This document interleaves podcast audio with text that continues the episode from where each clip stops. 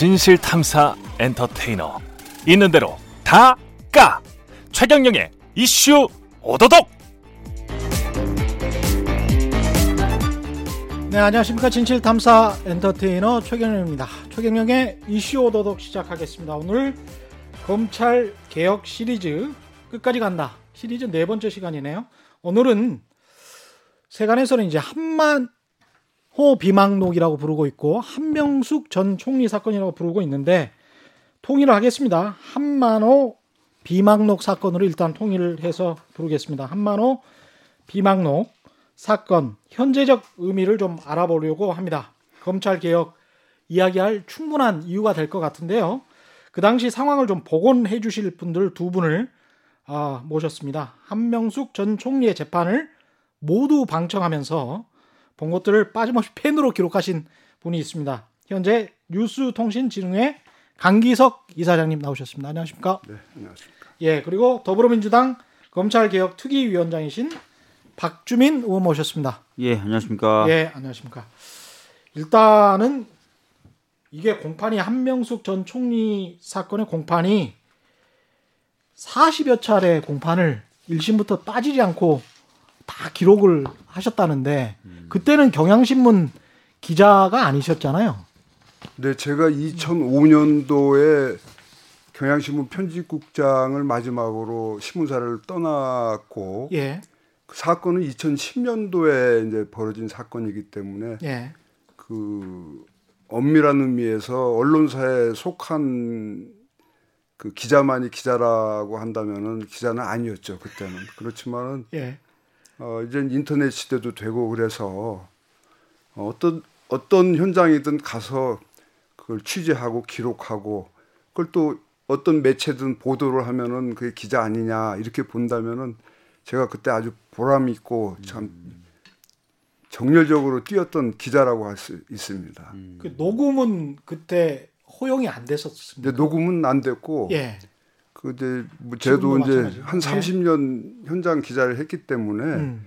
쭉 얘기를 하다 보면은 아 어떤 게 핵심이구나 네. 좀 맥락을 좀좀 파악을 이제 할 수 있는 이제 그런 능력이 생긴 것 같아요. 그래서 예.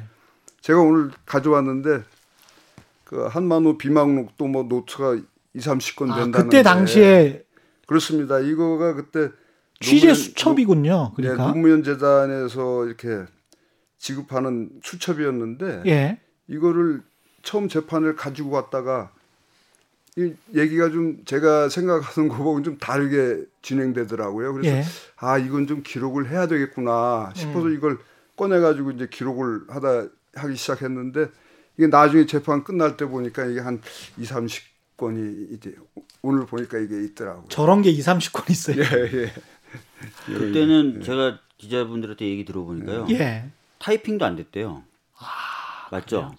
지금은 타이핑은 되는데. 타이핑이 그때 타이핑 노트북, 없었어요. 이렇게 예, 하는 게 안. 그러더라고요. 타이핑 가져오는 사람은 제가 못 봤어요. 다른 기자분들도 다 손으로 그때 썼다 그러더라고요. 야. 손으로 다 했었어요. 2010년도에. 참 그것도 어떻게 보면 우리나라 그 사법부가 하나하나씩 고쳐가야 될 것 중에 하나인 것 같습니다. 사실은 그 조문도 그 판사가 허가를 해줄 수 있는 거 아니에요. 녹화나 이런 거를. 근데 한 번도 해준 적이 없었던 것 뿐이죠. 그때 그렇죠? 정치 쪽 사건을 참관했던 몇 분 얘기를 들어보니까 중요한 사건에는 릴레이식으로 이게 취재를 했다고 그러더라고요. 음. 어, 이게 듣다가 한 10분, 15분 듣고서 후다닥 나와가지고 예. 그거를 이제 기록을 해서 보내고 그 다음에 또 들어가면 이제 다른 사람이 또 나오고 그래서 예. 이렇게 릴레이식으로 취재해가지고. 그걸 나중에 풀로 해서 녹취록을 그랬- 전부 다? 네, 그랬다고 그러더라고요. 지금도 이제 타자를 쳐서 컴퓨터로 쳐서 그거를 통신사든 신문사든 서로 간에 출입 기자들이 공동으로 이렇게 모아놓고 있더라고요. 지금 조국 사건 같은 경우도 저는 조국 추출 사건이라고 하는데 뭐 그런 식으로 하고 있는 것 같더라고요. 일단 그 박주빈 의원께서는 그때는 민변 변호사셨습니까? 2010년도면 이제 민변 변호사 할 때. 예, 그때 좀 관심을 갖고 보셨습니까 이 사건은?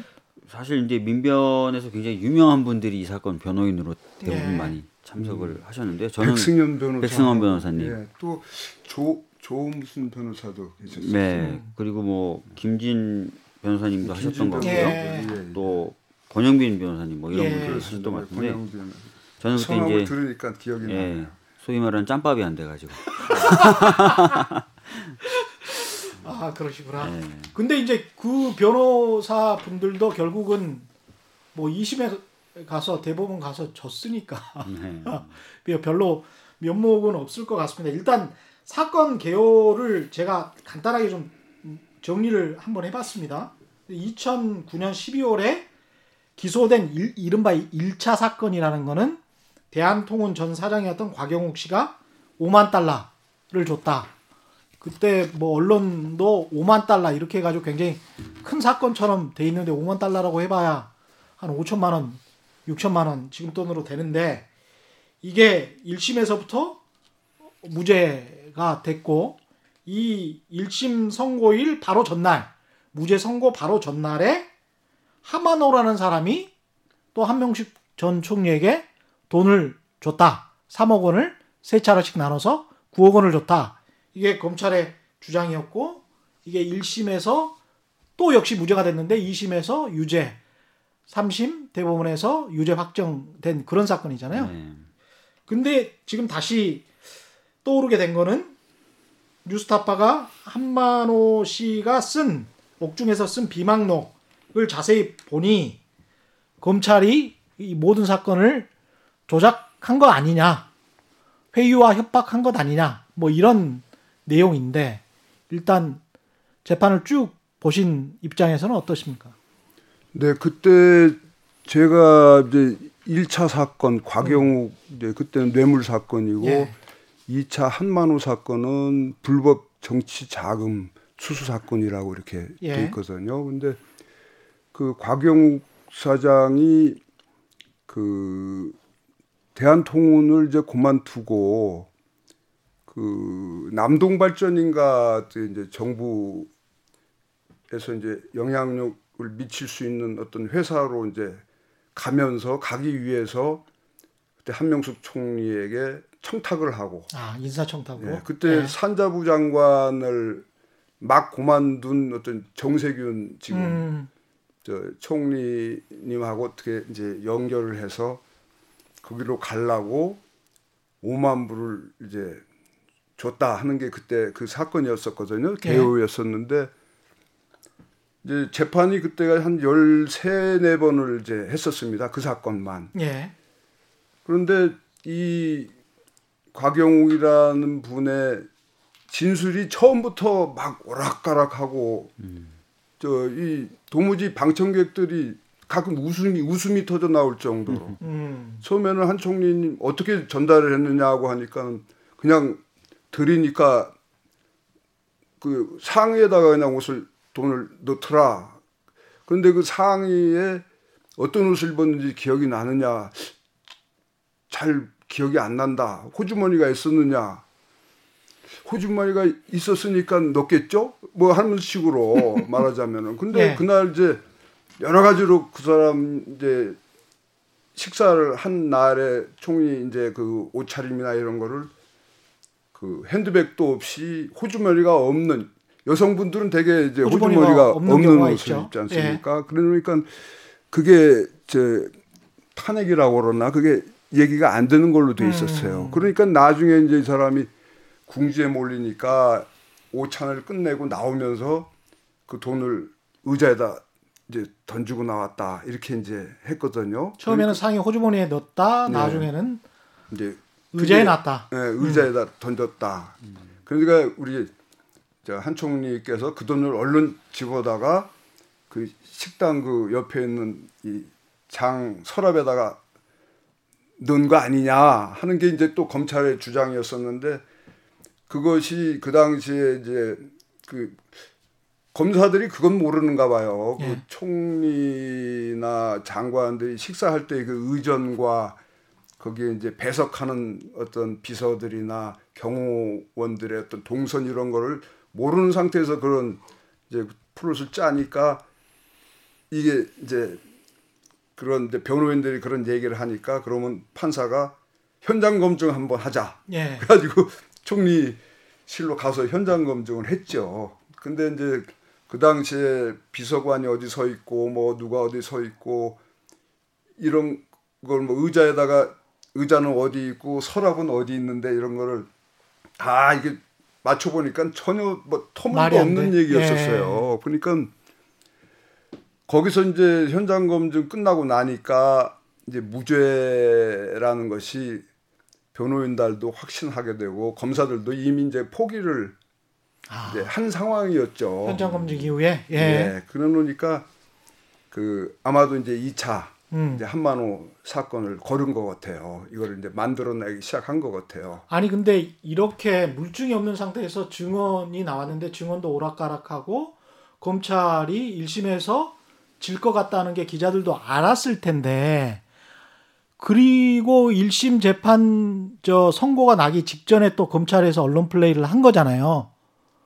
기자들이 좀 의심을 해봐야 되는 거 아닙니까? 이런 상황이면 그때 당시도 언론이 지금처럼 그냥 검찰 말이면 그냥 그대로 받아쓰는 그런 상황이었던 건가요?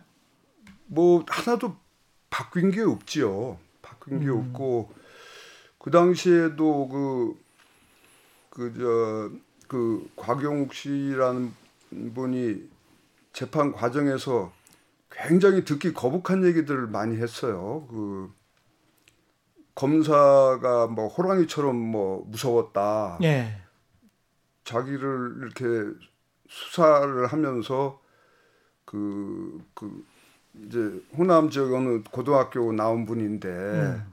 너네 학교 정치인들 돈 준 놈 다 불어라 하는 식으로 이렇게 어. 얘기를 해서 굉장히 자기가 압박감을 갖고 음. 이렇게 했다 하면서 그런 얘기도 하고 자기가 왜 그 이렇게 5만 불을 줬다고 얘기를 했느냐는 이제 그 그런 설명을 할 때는 그 안 하면 이제 검찰로부터 불이익을 받을 것 같고 아. 협조를 하면은 좀 선처가 있을 것 같아서 했다는 뉘앙스의 얘기들이 무척 많이 나. 열 열세 번의 재판 그 다음에 이제 결심 뭐 선고까지 열다섯 번인데 계속 그 뉘앙스를 비쳤는데 그런 것들이 제가 기억에는 별로 언론에 잘 나온 것 같지를 않아요. 제 기억에는. 어, 곽 사장도 그런 이야기를 한 거군요. 좀 보충을 예. 하자면 법정에서 뭐라 그러냐면 음.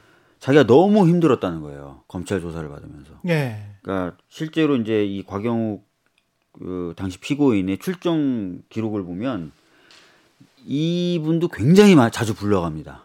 그리고 조사를 막 새벽까지 해요.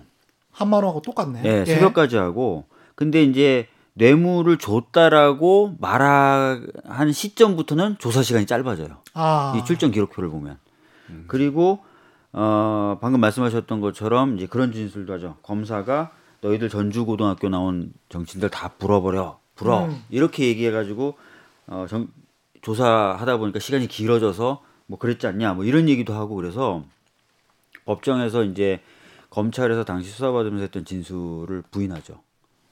아니 근데 물증이 확실히 있는 것도 아닌데 증언만으로 이렇게 기소도 하고 그 다음에 이렇게 무리하게 재판을 끌고 갈 수 있었던 겁니까?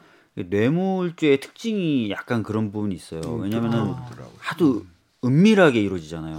금전 거래라는 게. 두 사람밖에 모르니까. 예. 그리고, 그리고 이제 보통 그렇게 뇌물로 주는 돈은 잘, 잘 추적이 안 되는 현금이고. 예, 현금이고 이렇게 형성을 오랫동안 뭐 뒤로 한다든지 해서 하니까 결과적으로 둘만 있고 아주 은밀하게 잘 추적이 안 되는 그런 금전을 주고받다 보니까 진술에 많이 의존하게 되는 건 사실입니다. 보통 수사할 때. 그러네요. 예. 근데 진술이 이렇게 오락가락 하는데도 그 진술의 신빙성을 계속 믿어주는 쪽으로 가고 그러면 이런 식으로 하면 누구든지 꽤 맞출 수 있는 거 아니에요? 사실은. 아니, 아니 그래서 대한통운 사건은 계속 무죄가 나왔잖아요. 그렇죠. 근데 이제 그러자마자 검은 어떻게 보면 합작품처럼 1심 선고 직전에 2차 사건이라고 하는 한만호 사건이 나온단 말이죠. 그리고 그것도 이것도 먼저 언론에서 뭐 기소하기 전에 터트린 거죠, 이게. 검찰에. 그렇죠. 기소 그 다음 날 기소를 한 거고 언론은 아니 기소를 서울시장 선 그러니까는 이 곽영욱 사건 무죄 나온 게 아마도 4월 9일일 겁니다. 예, 그리고 서울시장 선거한 게 6월 달이었고 아, 기소 불구속 기소한 게 7월 달이니까 그러네요. 그러니까 이제 수사 시작할 때에 벌써 이게 동아일보에 보도가 된 거예요. 제가 보- 나중에 보니까는 그 한만호 씨가 통영 교도소에 있다가 서울구치소로 이감된 게 4월 1일인데 예. 4월 1일인데 그 4월 9일 날 이게 벌써 보도가 나오거든요. 그런데 이게 이제 그 비망록에도 나오고 그러지만은 그 검찰 측에 이 한만호 이, 이 사건을 좀 그 제보를 한다고 그랬을까? 뭔가 좀 그 이 심하게 얘기하면 이, 이 얼개를 짠 이 사건의 얼개를 짠 남모라는 사람이 그 이미 이제 그, 그 4월 1일 이전에 예. 이 검찰하고 뭔가 이 계획이 좀 있었지 않았느냐. 그 남모라는 분은 한만호랑 어떻게 되는? 그 법조 브로커라고들 다들 그렇게 알고 있었어요. 법조 아. 브로커라는 것이 이제 여러 가지 그 범죄 문제나 이 재정 문제나 이런 데 좀 말썽이 생기는 부분을 예. 찾아다니면서 그걸 음. 해결해 주거나 뭐 하면서 좀 이익을 취하는 사람들이고. 그래 한만호 씨는 다른 죄로 통영 교도소에 있다가 교도소에 있는 죄수를 서울로 불러서 이거를 네가 실토하면 제대로 잘 말하면 뭔가 경감을 해주거나 나머지 죄들은 선처해줄게 뭐 이런 식으로 지금 이야기가 된 겁니까? 그러니까는 이 남 이 브로커라는 이, 이 사람은 그 한만호 씨가 이제 부도를 내고 예, 그 전해 2008년도에 이제 그 감옥에 예, 갔거든요. 근데 감옥에 가면서 이 남모라는 사람이 그 한만호 사장의 그 부도난 회사에 들어가 가지고 예. 그러니까 한만호 사장이 이 남이란 사람을 영입을 한 거죠. 음, 그래서 우리 회사를 좀 잘 회생시켜서 좀 어떻게 잘 관리해 달라 했는데 그 나중에 보니까는 이 남머식이란 사람이 거기서 좀 많은 이익을 좀 챙기려고 했던 것 같아요. 회사로부터. 예. 그저 주인이 없는 음. 말하 주인이 감옥에 가 있는 그 한신 건영이라는 회사에서 하는 정황이 좀 나옵니다. 음. 그 격리 부장하고 짜고선 나중에 그그 겨- 격리 부장이라는 사- 여성분도 한만호 사장한테 계속 불리한 이제 증언을 증언하고. 하거든요. 한만호가 자가 아니라 한 한명수 총리의 예. 불리한 증언을 이제 하게 되는데 그런데 묘한 것은 이제 제가 그때 법정을 가 보니까 이 남이란 사람이 처음으로 검찰에 한만호를 만난 것이 4월 2일 날 만나게 됩니다. 그러니까 이 한만호 씨가 서울에 온 게 4월 1일인데 그 다음 날 이제 남, 남 씨가 이제 자기 만난 걸로 돼 예, 있어요. 예. 그래서 그 자리에서 한만호가 이 남 씨란 사람 보고 공포감을 느꼈다는 이제 그런 토로를 하거든요. 음, 왜냐하면 그 전에 자기가 감옥에 있으면서도 회사 회사, 맡겼는데. 어, 회사 맡겼는데 자꾸 회사에 좀 이상한 짓을 하고 막 이렇게 어딘가 다니면서 이제 해코지도 하고 막 이렇게 한다는 걸 알고 있어가지고 굉장히 무서운 사람을 잘못 만났구나 하는 생각이 이제 있었을 텐데 예. 이 사람이 느닷없이 이 자기 이제 서울로 올라오자마자 이제 검사실에 소환이 돼서 가 있는데 거기에 남이란 사람이 와가지고 음, 그이 당신 지금 검사가 지금 당신한테 어제? 예. 이렇게 이렇게 얘기했던 거 그거 협조하지 않으면 어, 어, 이거 이거 윗선에서 만든 거다 지금 검사 차원에서 아니고 윗선에서 만든 거다. 예, 윗선에서 만든 거다 그러니 협조 안 하면 굉장히 곤란할 거다 이렇게 얘기를 했다는 거를 그 한 석 달인가 넉 달 아니죠 그저 기소가 7월 달에 됐으니까 그 6차 공판 때인가 그때 이 한만호 씨가 그걸 폭로를 하죠. 그 남모 씨는 윗선에서 검사들 차원이 아니고 그보다 훨씬 더 윗선이라는 거는 누구한테 들었을까요? 어떻게 알았을까? 저도 사실 이제 그 비망록 관련돼서나 판결문 보면서 그게 궁금하더라고요. 예. 그러니까 말씀하신 대로 4월 1일 날 서울구치소로 온 다음에 4월 2일 날 출정을 해요. 음. 예. 그 기록이 이제 판결문에도 나와요. 4월 2일 날 출정을 했다. 예. 근데 가서 보니까 남 모 씨하고 면담을 하기 위해서 출정을 한 거예요. 아, 이것도 좀 특이하죠. 예. 검사가 조사하려고 하는 게 아니라 검사도 아닌 사람 면담하려고 출정을 했다. 이거 좀 이상하죠. 예. 예, 그것도 이상한데 어 1심 판결문은 이렇게 판결을 해요. 뭐라고 판결하냐면 이 남모 씨가 뭐라고 얘기를 했는데 그걸 과연 협박으로 볼 거냐 회유로 볼 거냐. 어, 근데 결과적으로 1심 판결문은 회유로 봅니다. 협박은 아니라 회유다. 회유다. 예. 음. 근데 여기서 궁금한 게 뭐냐면 만약에 협박이면 협박이고 회유면 회유고 협박을 하려면 협박할 힘이 있어야 되겠죠. 예. 회유를 하려도 회유할. 회유할 힘이 있어야 돼요. 예. 근데 이 남 씨가 무슨 자체적으로 무슨 힘이 있겠어요.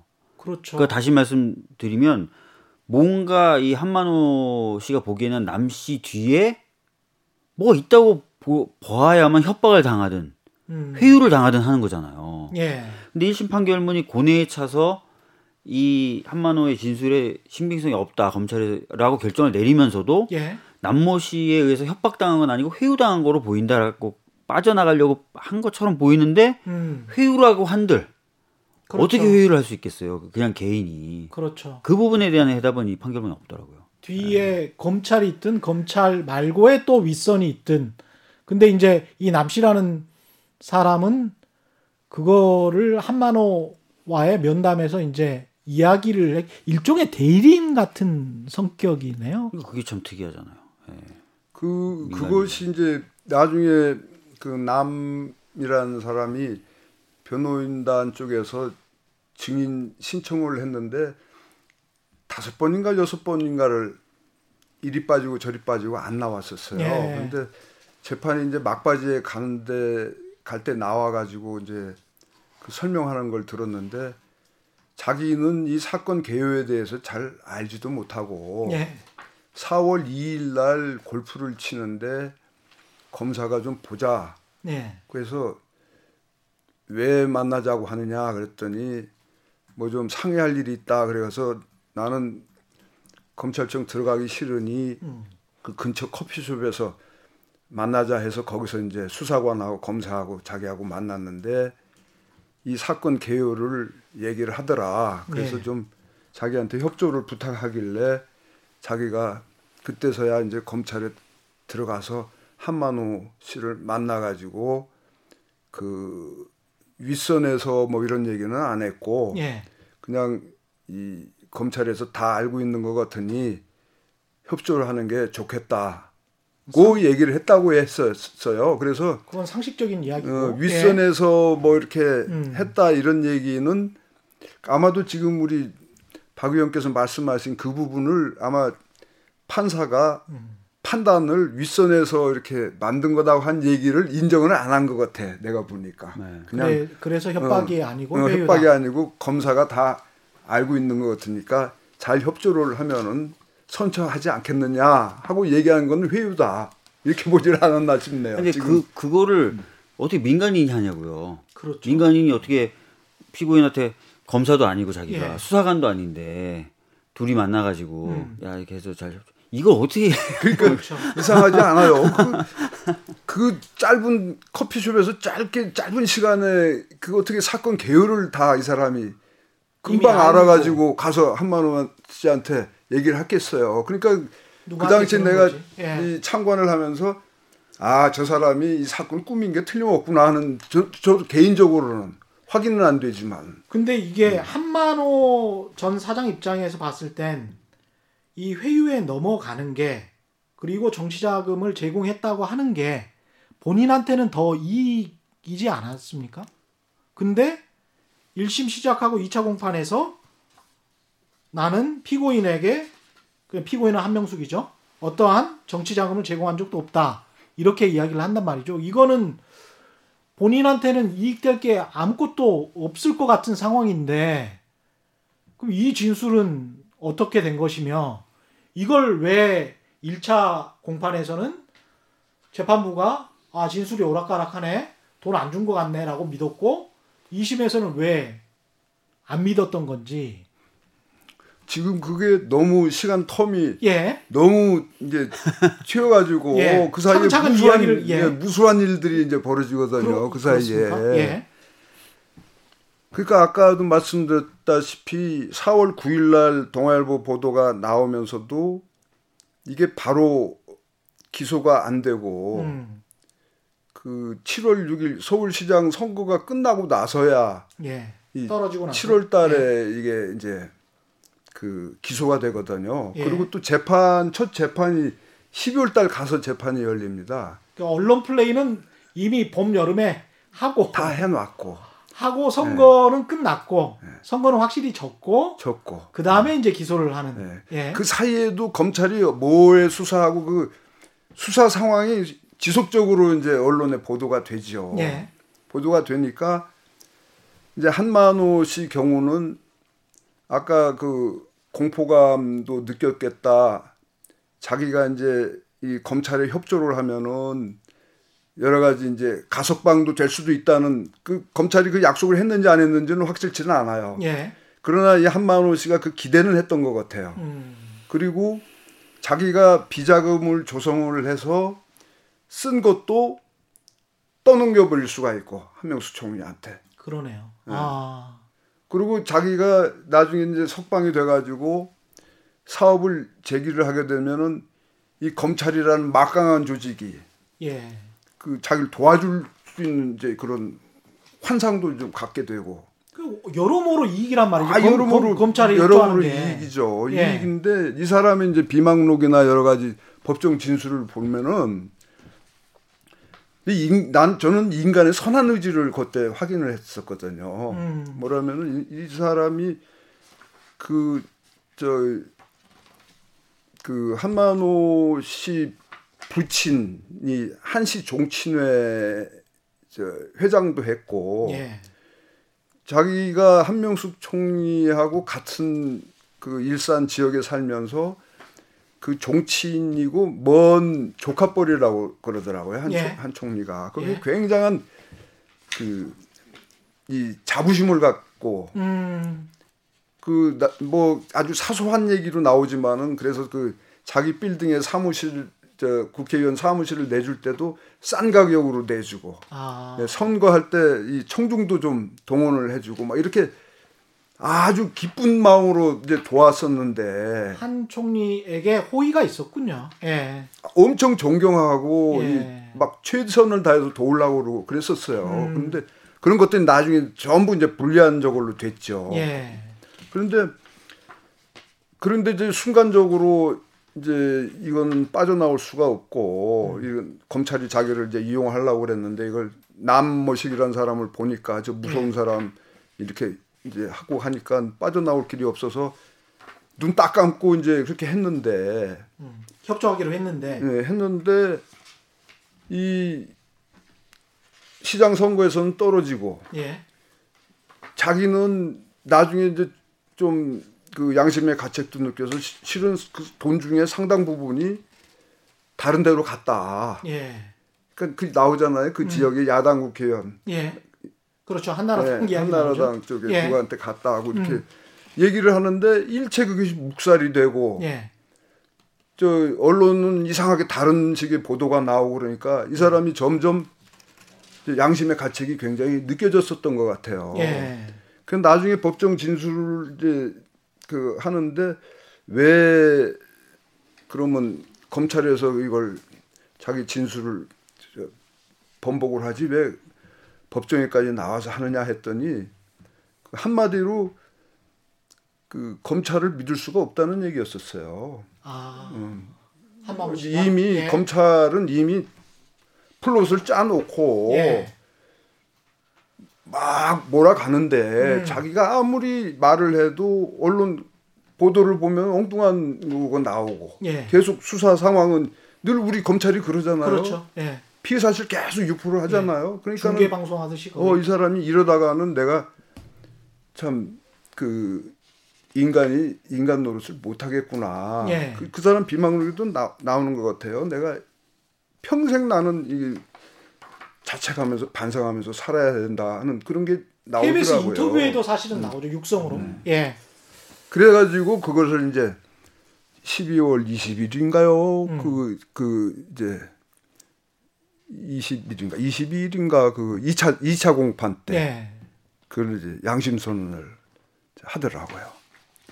근데 이제 그렇게 돼서 1심이 됐어요. 근데 제가 이제 많이 건너뛰었다고 네. 하셨는데 이게 이렇게 돼서 그러면 당연히 이렇게 1심에서 무죄가 나왔으면 2심도 이런 상황이면 무죄가 나올 수밖에 없을 것 같은데 이게 어떻게 하다가 이렇게 돼버린 건가요? 그러니까 지금 1심에서는 예. 그 방금 이제 말씀 두 분이 하신 것처럼 어 진술을 번복하는 게 오히려 저 사람한테 불이익하다. 음. 왜냐면 그 당시 이명박 정권 때였고요. 그렇죠. 한명숙 전 총리는 서울시장 선거에서 떨어졌어요. 그렇죠. 그래서 한명숙 전 총리에게 이런 어떤 발언을 한다는 게 어. 전혀 자기에게 이익이 되지 않아요. 그렇죠. 그런데도 불구하고 진술을 번복했다든지 음. 하는 것을 비- 비춰봤을 때 좀 신빙성이 오히려 법정에서 있는 게 더 있다. 그리고 예. 또 원칙상 아, 검찰에서 지- 조사받을 때 진술한 것보다는 판사 앞에서 진술하는 게 신빙성이 더 높거든요. 예. 이제 그렇 그렇지만 1심 판 1심에서도 보면은 검찰에서의 진술이든 음. 법원에서의 법정에서의 진술이든 예. 다 일부씩 허위와 과장이 섞여 있다고 본 거예요.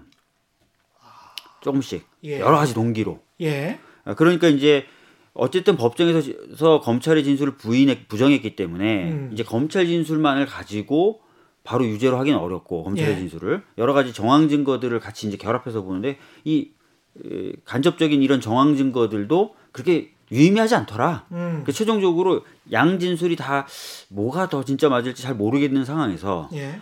검찰 그래도 조금 법원 법정에서 진술이 조금 더 무겁게 보는 게 원칙인데 예. 그러니까 여기다가 원래 검찰이 주장했던 보, 보강 증거들 간접 증거들 다 붙여서 보- 보려고 봤더니 음. 간접 증거들도 별로 쓸모가 없더라. 예. 그러면 이제 무죄가 돼야 되는 건 아니냐. 그렇죠. 이러면서 이제 무죄 판결한 한 거고. 음. 그러니까 완전히 이제 원사이디드하게 법정 진술이 우세하다 이렇게 일심이 한 건 아니었어요. 아. 근데 그그 기조가 이제 항소심에 올라가니까 음. 항소심 입장에서는 그러면 일심 원심에서도 일심에서도 뭐 법정 진술만이 진실이다 이렇게 한 건 아니 아니고 음. 약간 둘 다 약간 거짓과 과장이 약간 섞씩 섞여 있는 그래서 다 둘 다 100% 믿을 수 없는 음. 그런 게 있는 상태니까 에, 이제 다른 것들을 좀 보자 똑같은 방식으로 한 거예요. 네. 보면서 이제 1심에서는 믿을 수 없다고 했던 뭐 어, 장부, B 장부라고 부르는 거 비자금 장부 같은 게 예, 있었나 뭐 이런? 것들이 오히려 신빙성이 더 있고 음. 또 이제 뭐 그 일부 자금이 이제 동생 전세 자금으로 쓰였다든 정황이라든지 어. 예. 이런 것들 가지고 오히려 검찰에서의 진술이 더 맞다는 식으로 이제 간 거죠. 예.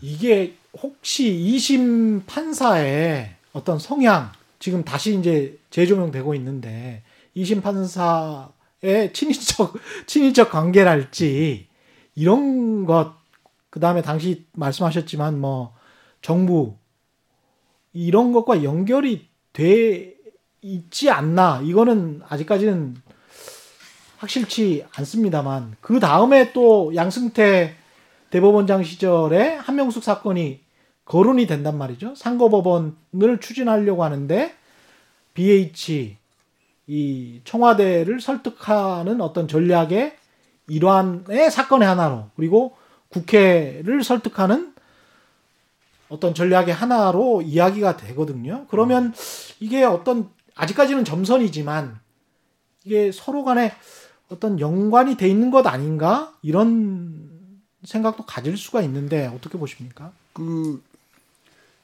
그, 지금 우리 박 의원께서는 이제 나중에 판결문이나 이런 거를 이제 분석을 하셔서 지금 그렇게 말씀을 이제 하신 것 같은데 현장에 있는 나로서는 그 1심 그 재판관 내 생각에 김우진 변, 저 판사인가 하는 분은 그 한 총리 무죄를 확신한다고 저는 봤거든요.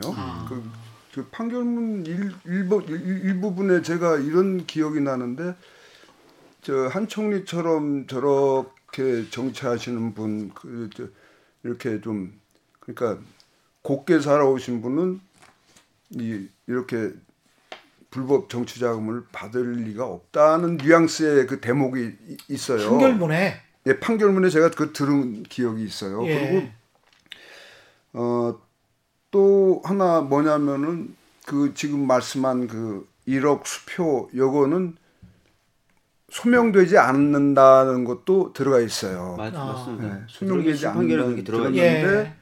그것이 한 총리하고 연결됐다는 것 또한 그게 증명이 안 된다. 여전히 그것도 점선이네요. 그러니까. 예, 그러니까 지금 우리가 음. 자- 너무 잘 아시겠지만은 자꾸 저기 우리는 재판 받을 때 이 피고인이 자기 무죄를 증명해야 되는 것처럼 우리 일반 인식들은 그렇게 그렇죠. 갖고 자꾸 그렇게 있는데 생각을 하죠. 예. 그럴 필요가 없는 거죠. 음. 그 검사가 유죄를 입증을 해야 음. 되는데 그 1억 원짜리 수표만 해도 그 동생하고 비서관하고의 어떤 거래 관계가 누구와 봐도 그잘 소명이 잘 안 됐어요. 그러나 음. 거기에 한명수 총리가 알고 있거나 개입했다는 것도 검찰 측에서 주장만 했지 입증을 못 한 거라. 예. 한명 총리가 연결돼 있다는 거를 예. 그, 그, 부- 그 부분이 이제 있기 때문에 그리고 또 결정적인 것이 1차 사건 곽영욱 사건 때도 돈을 주고받았다는 것이 그 좀 우스꽝스럽게 의자가 받은 것처럼 돼 있지 않았어요? 맨 나중에 그게 예. 나는 이제 판사의 판결에 굉장히 이제 무죄 심증에 영향을 많이 줬다고 생각하는데 2차 사건 한만호 사건 때도 마찬가지였었어요. 예.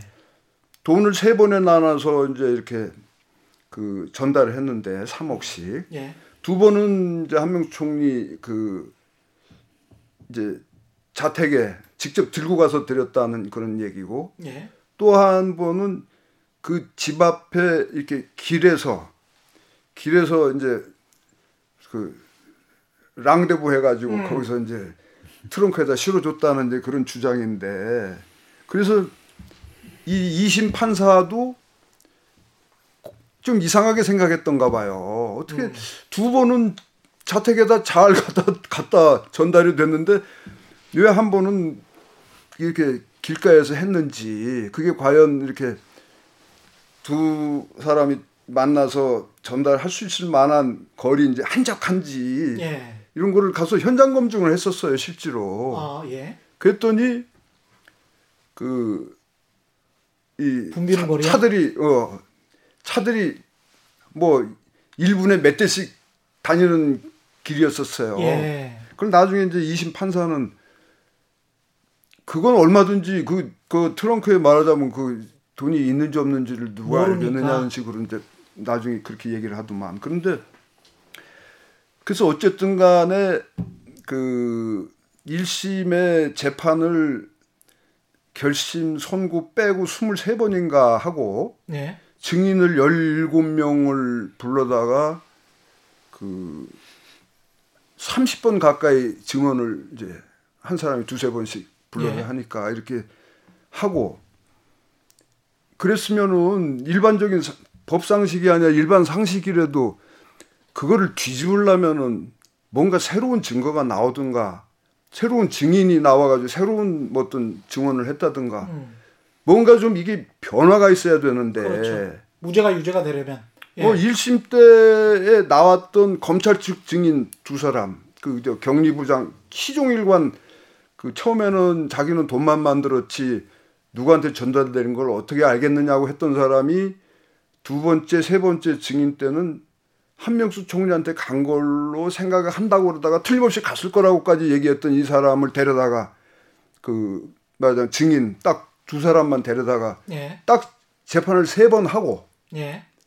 그 유죄로 뒤집어 버린 거예요. 유죄, 이 유죄로 완전히 뒤집어 버린 거예요. 그게 음. 뭐 자세하게 내가 판결문을 읽은 건 아니지만은 그 검찰에서 줬으니까 줬다고 하지 않았겠느냐. 예. 그리고 줄, 줄 마음이 있으면 얼마든지 그러니까 그 알리바이나 이런 것들이 다 그때 그 검찰이 그 깨지를 못했거든요. 예. 그세 번에 나눠서 전, 전달을 했을 때에 전달 각 시기에 그 열흘 동안 음. 그 오후냐 오전이냐 그 오전에 말하자면 그 일정이 많으니까 오후 오후에 전달한 한 거다. 예. 그런데 10일 동안에 그 전달했다고 하는 그 날짜를 정확하게 기억 못 한다고 하니까 그러면 수표를 언제 바꿨느냐 돈을 그러니까 언제 조성을 했느냐 예.10일 조성한 후에 그 열흘 동안 말하자면 휴일 빼고 뭐 빼고 이렇게 해보니까 한만호 사장이 한명수 총리를 만날 시간이 없는 거예요. 만날 시간이 없는 거야. 그리고 이 저기 그 길거리에서 이렇게 두, 두 분이 만나서 전달했다는 그게 너무나 저기 검사들이 봐도 터무니 없었던 모양이에요. 그래서 네. 그 2심 때에 공판장 변경 신청을 했어요. 음. 저 공소장 변경 신청을 검찰 측에서 예. 그 길거리에서 줬다는 거를 그 주장 검찰 주장을 포기하고 예. 그 비서가 받았을 수도 있다. 이걸로 공소장을 변경하겠다 그러는 거를 그 정영식 판사가 안 된다고 이렇게 했거든. 안 된다고 한 것이 표창장 위조 사건이랑 비슷하네. 어, 안 된다고 그래가지고 거기 있는. 저기 예. 방청석에서는 예. 아유 보나마나다고 다 안도를 했죠. 음.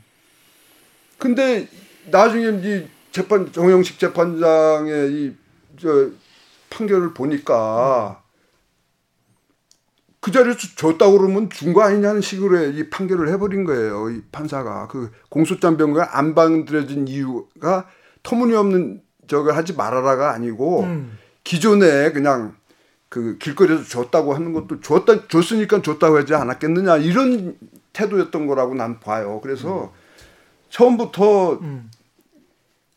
난 이건 법률가가 아니기 때문에 박원님, 나, 박원님 어. 법률가로서 어, 나는 이 예. 말을 할 수가 있는 것이 예. 처음부터 난 유죄 심증이 있었다고 난 보는 거죠. 아, 정판사에게 예, 예. 예. 뭐, 뭐 제가 이제 1심 판결문 중심으로 좀 봐봤을 때는 음. 예. 1심 판결문 굉장히 분량도 많고요. 예. 또이 판결문을 만들기 위해서 말씀하신 대로 수십 차례 예. 그 공판을 진행을 하죠. 그리고 음. 많은 증인을 신문하고. 근데 항소심이 뭐 원래 그렇기도 하지만 굉장히 1심에 비하면 소략하게 예. 절차가 진행됩니다. 그리고 음. 주요 증인이었던 그리고 진술까지 번복했던 한만호는 끝까지 증인으로 출석을 안 하죠. 예. 아? 그러니까 한만호 네. 씨의 추가 증, 증언 음. 뭐 이런 거 없이 어, 말씀하신 대로 이제 어, 몇 명의 증인만 어, 신문하고 결정을 내리게 됩니다. 근데 1심에서 이제 아까 말씀드렸던 것처럼 한만호의 검찰 지- 검찰에서의 진술을 보강해 주려고 어, 보강해 줄 것이다라고 검찰이 주장했던 네. 수많은 증거에 대해서 어, 1심 판결문 아주 세세히 그렇지 못하다라는 걸 평가를 내립니다. 예. 뭐 예를 들어서 어 아까 말씀하셨던 것처럼 그, 그 1억 원짜리 수표의 경우도 음. 직접 뭐 한명숙 그 총리에게 갔다는 얘기를 하는 사람이 없어요. 어. 고리가 없어요. 그냥 그 한석수 씨가 그 동생이 썼다는 얘기만 있지. 아. 그다음에 장부도 돈이 출납됐다는 사실만 기재돼 있지. 예. 이게 진짜 그 한 총리에게 갔다는 또 기재도 없어요. 어. 그러니까 직접적으로 뭔가 보여주는 것이 하나도 없는 상태인 거죠. 다 점선 말씀하신 예. 대로. 그러니까 그러면서 그런 걸로 다 이제 탄핵을 하고 음. 특히 이제 말씀하신 대로 세 번 나눠서 줬다는데 세 번 줬다는 날짜, 요일, 예. 장소 뭐 다 좀 한명숙 전 총리하고 일정이 안 맞는다든지 또 음. 장소상으로 정말 터무니없다든지 예. 이런 거로 다 이제 어 기각을 하는데 항소심 판결이 과연 그러면 그 정도의 정성을 들였느냐 아. 이, 이 부분에 있어서는 조금 의아하죠. 제 기억에 음. 제 기억에 이 항소심 판결이 났을 무렵에 음. 많은 법조인들이 어 좀 이상하네라는 얘기를 했던 것으로 제가 기억이 나요. 예. 근데 오늘 이제 뉴스타파에서 보도를 했습니다만은 검찰의 3인 성호 작전이에요. 제목이 보도 제목이. 근데 한만호 씨 말고도 한만호 씨와 가장 가깝게 지냈던 죄수 H라는 사람이 등장을 하는데 이 사람을 인터뷰를 하는데 죄수 H는 이렇게 증언을 합니다.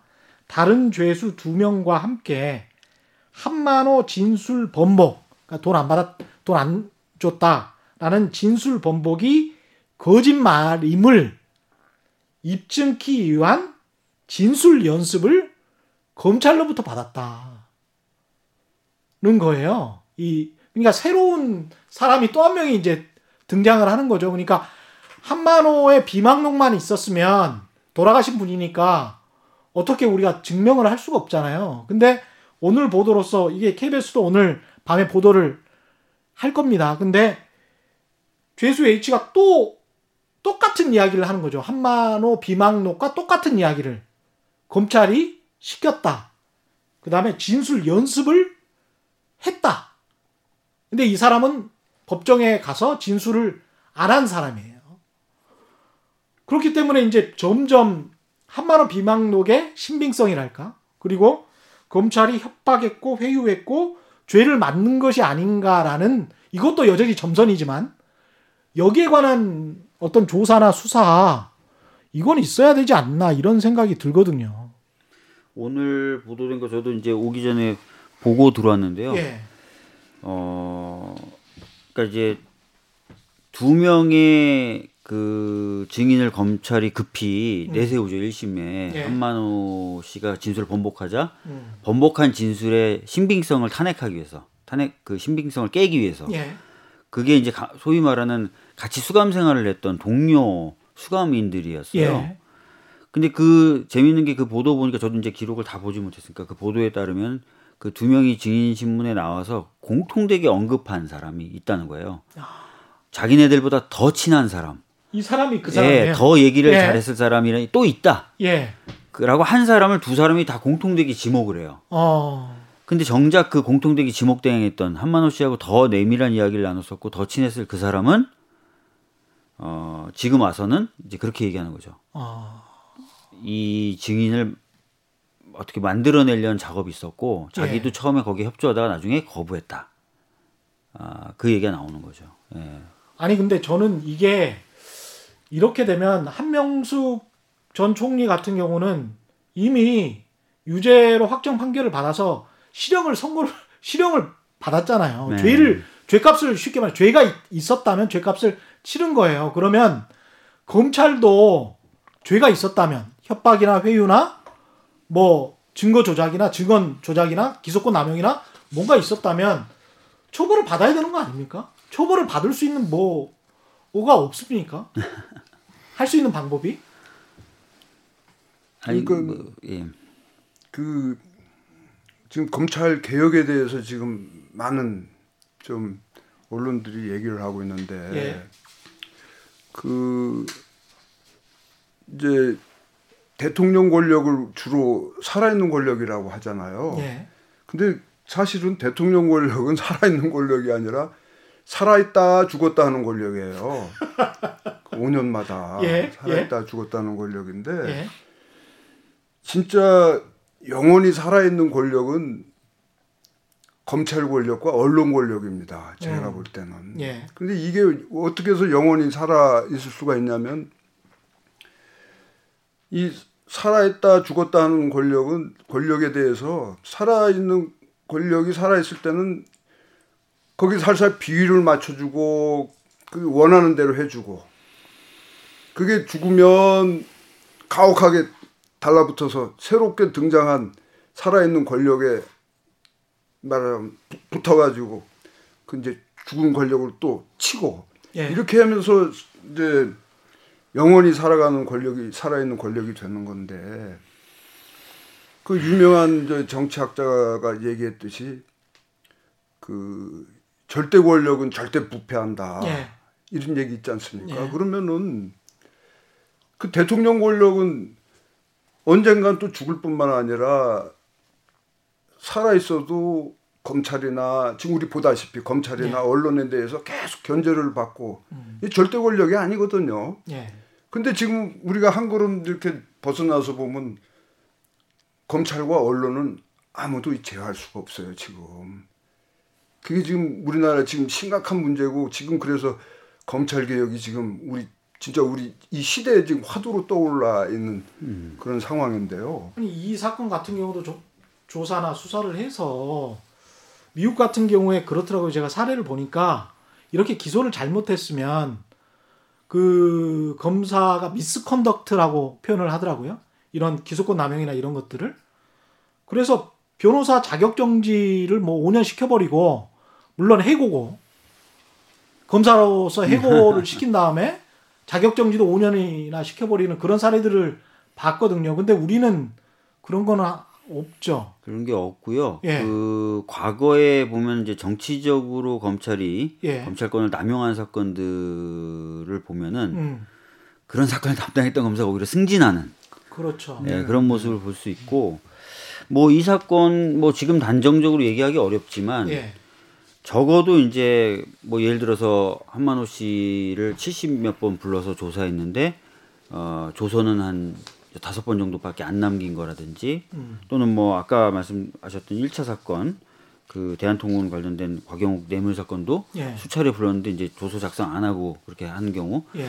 다 이게 어떻게 보면 법적으로 적법한 수사라고 보기가 어렵거든요. 그렇죠. 그럼 그- 또 예. 그런 내용이 또 판결문에 적시가 돼 있어요. 음. 그럼 적어도 그렇게 한 판사들에게 처벌은 아니더라도 뭔가 검사들에게 예, 뭔가 예. 뭔가 징계라도 음. 뭐 잘못했다라고 얘기라도 좀 해야 되는데 그런 절차가 안 이루어졌고 또 개탄스러운 거는 몇몇 언론은 그거 다 원래 있는 관행이다. 원래 있는 수사 관행이다. 이렇게 써요. 근데 그렇게 쓰면 안 되고 참 이게 잘못된 관행이 그때도 있었구나. 예. 그러니까 이게 앞으로 안 돼야 되고 적어도 그 부분에 대해서만큼은 뭔가 좀 시정이 돼야 된다라고 기사가 나와야 되는데 그 그런 게 좀 아까 안타깝더라고요. 예. 참 이해가 안 되는 게 가령 다리나 이런 거를 지을 때도 옆에 보면 건설 감리 책임자 이렇게 써놓고 공무원 이름도 건설교통부 국토교통부 공무원 이름도 써놓고 그렇지 않습니까? 그래서 만약에 볼트나 너트나 무슨 철근이나 이런 게 덜 들어가서 다리가 무너지거나 건물이 무너지면 책임을 다 지잖아요. 공무원들이 책임을 졌던 사례들이 있고 근데 이거는 기소를 만약에 잘못했으면 애매한 권력이든 뭐 시민이든 간에 그러면 이거는 책임을 줘- 져야 되는 거 아닙니까? 검, 검사가 무슨 공무원이지 뭐뭐 외계에서 뭐 툭 떨어진 뭐는 아니잖아요. 그 뭐 이것도 적절한 비유가 될지 모르지만 모든 사람의 책임은 특정 사람 책임이 안 진다는 얘기거든요. 예.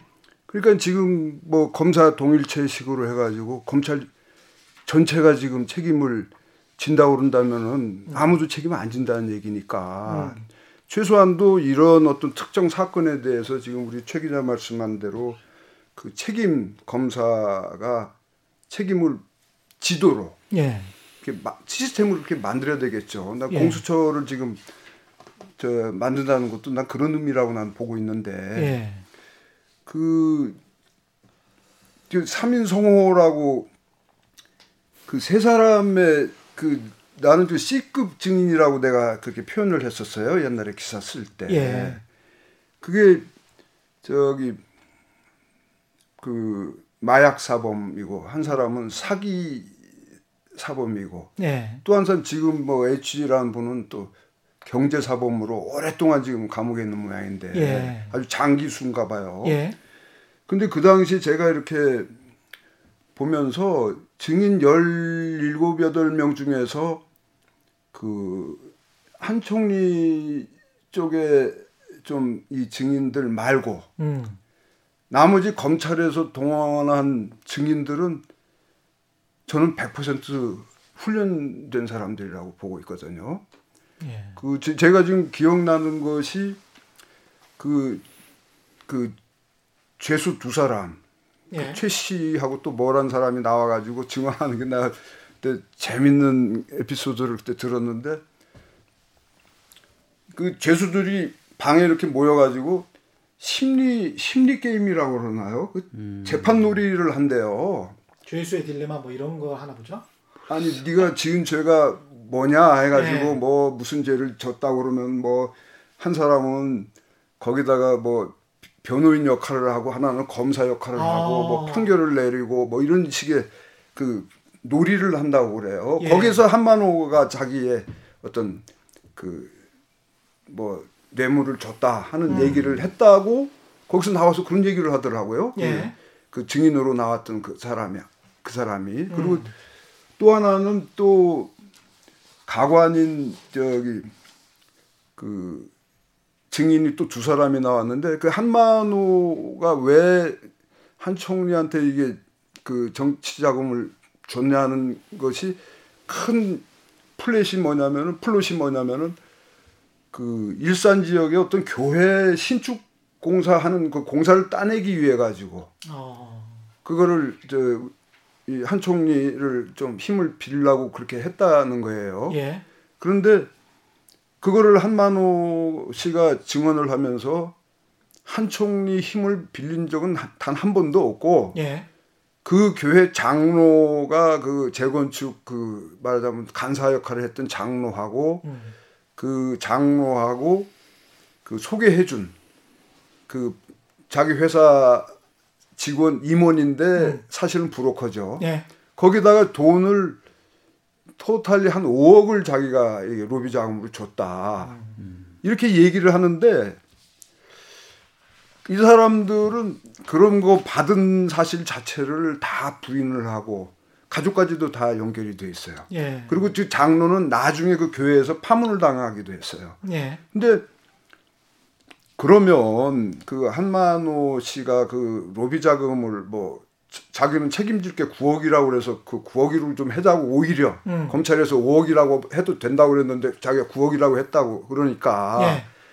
그 9억에서 지금 내가 지금 이게 딱 아기가 맞는 거예요. 말하자면 그 야당 의원이라는 사람한테 5억, 음. 그 다음에 이 교회 이 장로한테 얼마? 그때 보니까 이 예. 2억 2천에 요 자기 임원이었던 사람 로비 자금을 쓰라고 1억을 줬다고 분명히 얘기를 했었거든요. 그 그때 재판에서. 아, 그럼 대충 악의가 맞거든요, 이게. 대충 9억이네.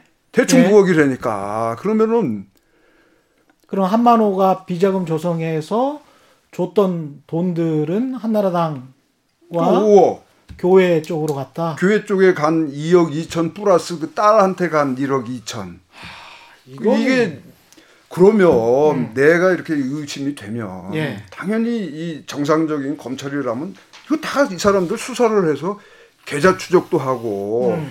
그 돈을 줬다고 하는 그 야당 정치인 좀 한 총리에 대한 10분의 1만이라도 좀 수사하는 척이라도 하고 이 교회 장로나 그 딸 사위 계좌 추적이라도 좀 하는 신용이라도 해야 될 거 아니냐는 거죠. 그런데 다른 쪽에서 증거가 나오면 이거는 충분히 또 역으로 반증할 수 있겠습니다.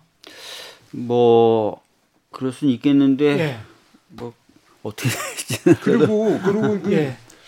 그 지금 말하자면 이거에 대한 재수사나 재심 나는 이렇게 들어가는 것 자체를 물론 언젠가는 해서 이 예.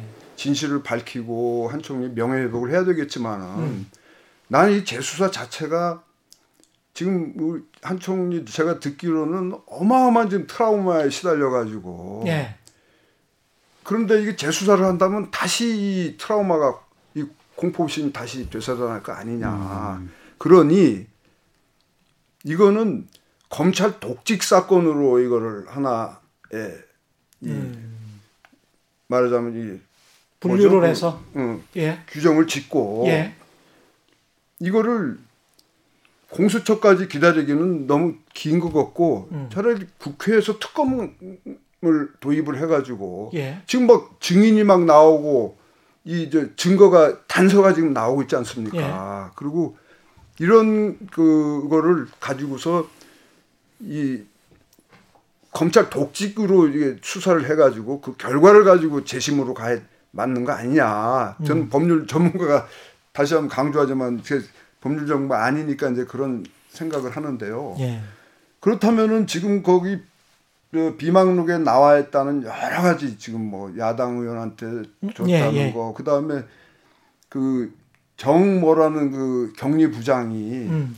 계속 이 처음에는 나는 돈만 만들었지 누구한테 줬는지 모르다. 예. 모른다. 아까 말씀하셨던 것. 예. 어, 그러더니 나중에는 이 비자금과 이 채권 회수 목록에 의원 2억 3억이 써 있거든요. 야, 아, 그래요? 예. 예. 그리고 거기다 한리라고 또 메모가 있고 예. 거기다가 또 5억 써 있고 그래요. 예. 이거 볼펜으로 써 있어요. 그런데 그런 것이 그 말하자면은 이 그리고 참 이정 격리 부장이라는 사람이 단순히 격리 부장이 아니라 여기 투자한 사람이라고 그래요. 음, 이 자기 저 하시 공영에 한신 공영회. 예. 그래가지고 그 투자금을 회수하려고 엄청 그 저, 또 다른 이익이 있구만요. 이게 있고 예, 거기에 경리부장은. 남 예. 남이 이제 그 회사에 그 들어 도와준다 그러면서 들어가가지고 예. 그 지점을 공략해가지고 이걸 플롯을 짜는 거 아니냐는 이제 그 의심들이 많은데 새로운 관점으로 이런 것들을. 전반적으로 이용을 해가지고 증언을 조작하고 이 저를 했다면 예, 예, 검찰이 그랬다면 그 결과 이 진짜 유망한 정치인이면서 한 나라의 최초 여성 총리까지 지낸 분을 이렇게 인생을 말하자면 망치고 망친 거죠. 예. 또 한 가족을 풍비박산을 냈잖아요. 한만호 씨도 그렇고요. 아니 사실. 그러니까 한만호 그 예. 집안을 풍비박산을 예. 냈고 내가 확인은 내가 내가 이제 저- 전문 기자가 아니라 확인을 안 해봤지만 한만호하고 가까운 또 하나의 저 어떤 사람이 이거하고 연관이 돼가지고 음. 자살했다는 소리도 있었어요 한동안에. 그러니까 이런 이건 어마어마한 이게 바로 국가 폭력 아닌가 싶어요 검찰 폭력. 그래서 이거는 나는 우선은 어떤 형태로든 그 재수사가 아니라 검찰 독직 권력 남용 이런 걸로 좀 들어가서 음. 그, 그 당시 있었던 제기죠. 검사들을 음. 처벌을 해야 된다고 봅니다. 이게 검찰 뭐 예. 개혁 뭐 이런 차원이 아니고 더불어민주당 음. 검찰 특히 위원장으로서 또 이제 177석 아닙니까? 또 더불어민주당이 어떻게 생각하십니까? 마지막으로 지금 시간이 거의 다 돼서 네, 정리를 좀 해주시고 다짐도 좀 해주실 거 지금 현재. 예. 현재는 음. 저희가 이제 뭐 재심을 얘기하거나 재심은 또 이제 그 한명수 전 총리님의 본인 개인적인 결단이 또 필요한 그렇죠. 부분이고요. 예. 뭐 그래서 재심이나 아니면 뭐 이런 것들을 저희들이 구체적으로 막 그 생각하고 있는 건 아니고요. 예. 지난번에 저희 원내대표가 요구한 거는 일단은 그 문제가 되고 있는 검찰 어, 그리고 이제 이번에 그 법원에서도 사법농단 바- 관련된 문건에서 한명숙 전 총리 사건이 언급이 되니까 예. 법원이 일차적으로 좀 그 자체 진상 조사라도 좀 해라. 음. 아, 라는 정도고요. 조금 아마 좀 지켜볼 것 같아요. 어, 오늘 또 추가 보도가 나왔고, 네. 그러니까 그런 것들 좀 추이 보면서 향후 어떻게 할 것인지에 대해서는 좀 아, 가름을 타지 않을까 싶습니다. 아직은 굉장히 좀 신중한 입장이신 것 같습니다. 네. 예. 일단 오늘은 여기까지 하고 이 사건이 또 전개됨에 따라서 또 검찰 개혁 관련된 이슈가 나옴에 따라 이사장님과 의원님 한 번 더 모실 수도 있을 것 같습니다. 예. 이거 짧게 더 예. 말씀드리면 어떤 분들이 이제 한명숙 전 총리 사건을 저희들이 음. 자꾸 거론하는 게 검찰 개혁을 위해서다라고 말씀하시는 분들이 계신데 음. 저희는 이 사건이 있든 없든 검찰 개혁은 합니다. 그렇죠. 러니까 그런 예. 생각은 하지 마시고 예. 요건 요 자체로서 뭔가 밝혀야 될 부분이 있는 거예요. 지금 말씀하신 그렇습니다. 것처럼 예, 예. 뭐 잘못된 수사 관행이라든지 음. 또는 정치 검찰의 어떤 행태 이런 음. 것들은 만약에 있다면 진짜 밝혀서 없애야 되는 부분이기 때문에 예. 그런 차원에서 저희들이 거론하는 거지 음. 그런 오해는 좀 어, 하지 않으셨으면 좋겠다는 말씀. 그렇죠. 결은 분명히 다른 사건이죠. 예. 근데 현재적인 함의는 굉장히 많으니까 네. 독자나 시청자들은 그렇게 받아들이는 것 같습니다. 강기석 이사장님 그리고 박주민 의원과 함께했습니다. 고맙습니다. 네. 고맙습니다. 고맙습니다. 최근의 이슈 오도독 단단한 껍질에 쌓여 있는 궁금한 이슈를 들고 다음 시간에 다시 돌아오겠습니다. 고맙습니다.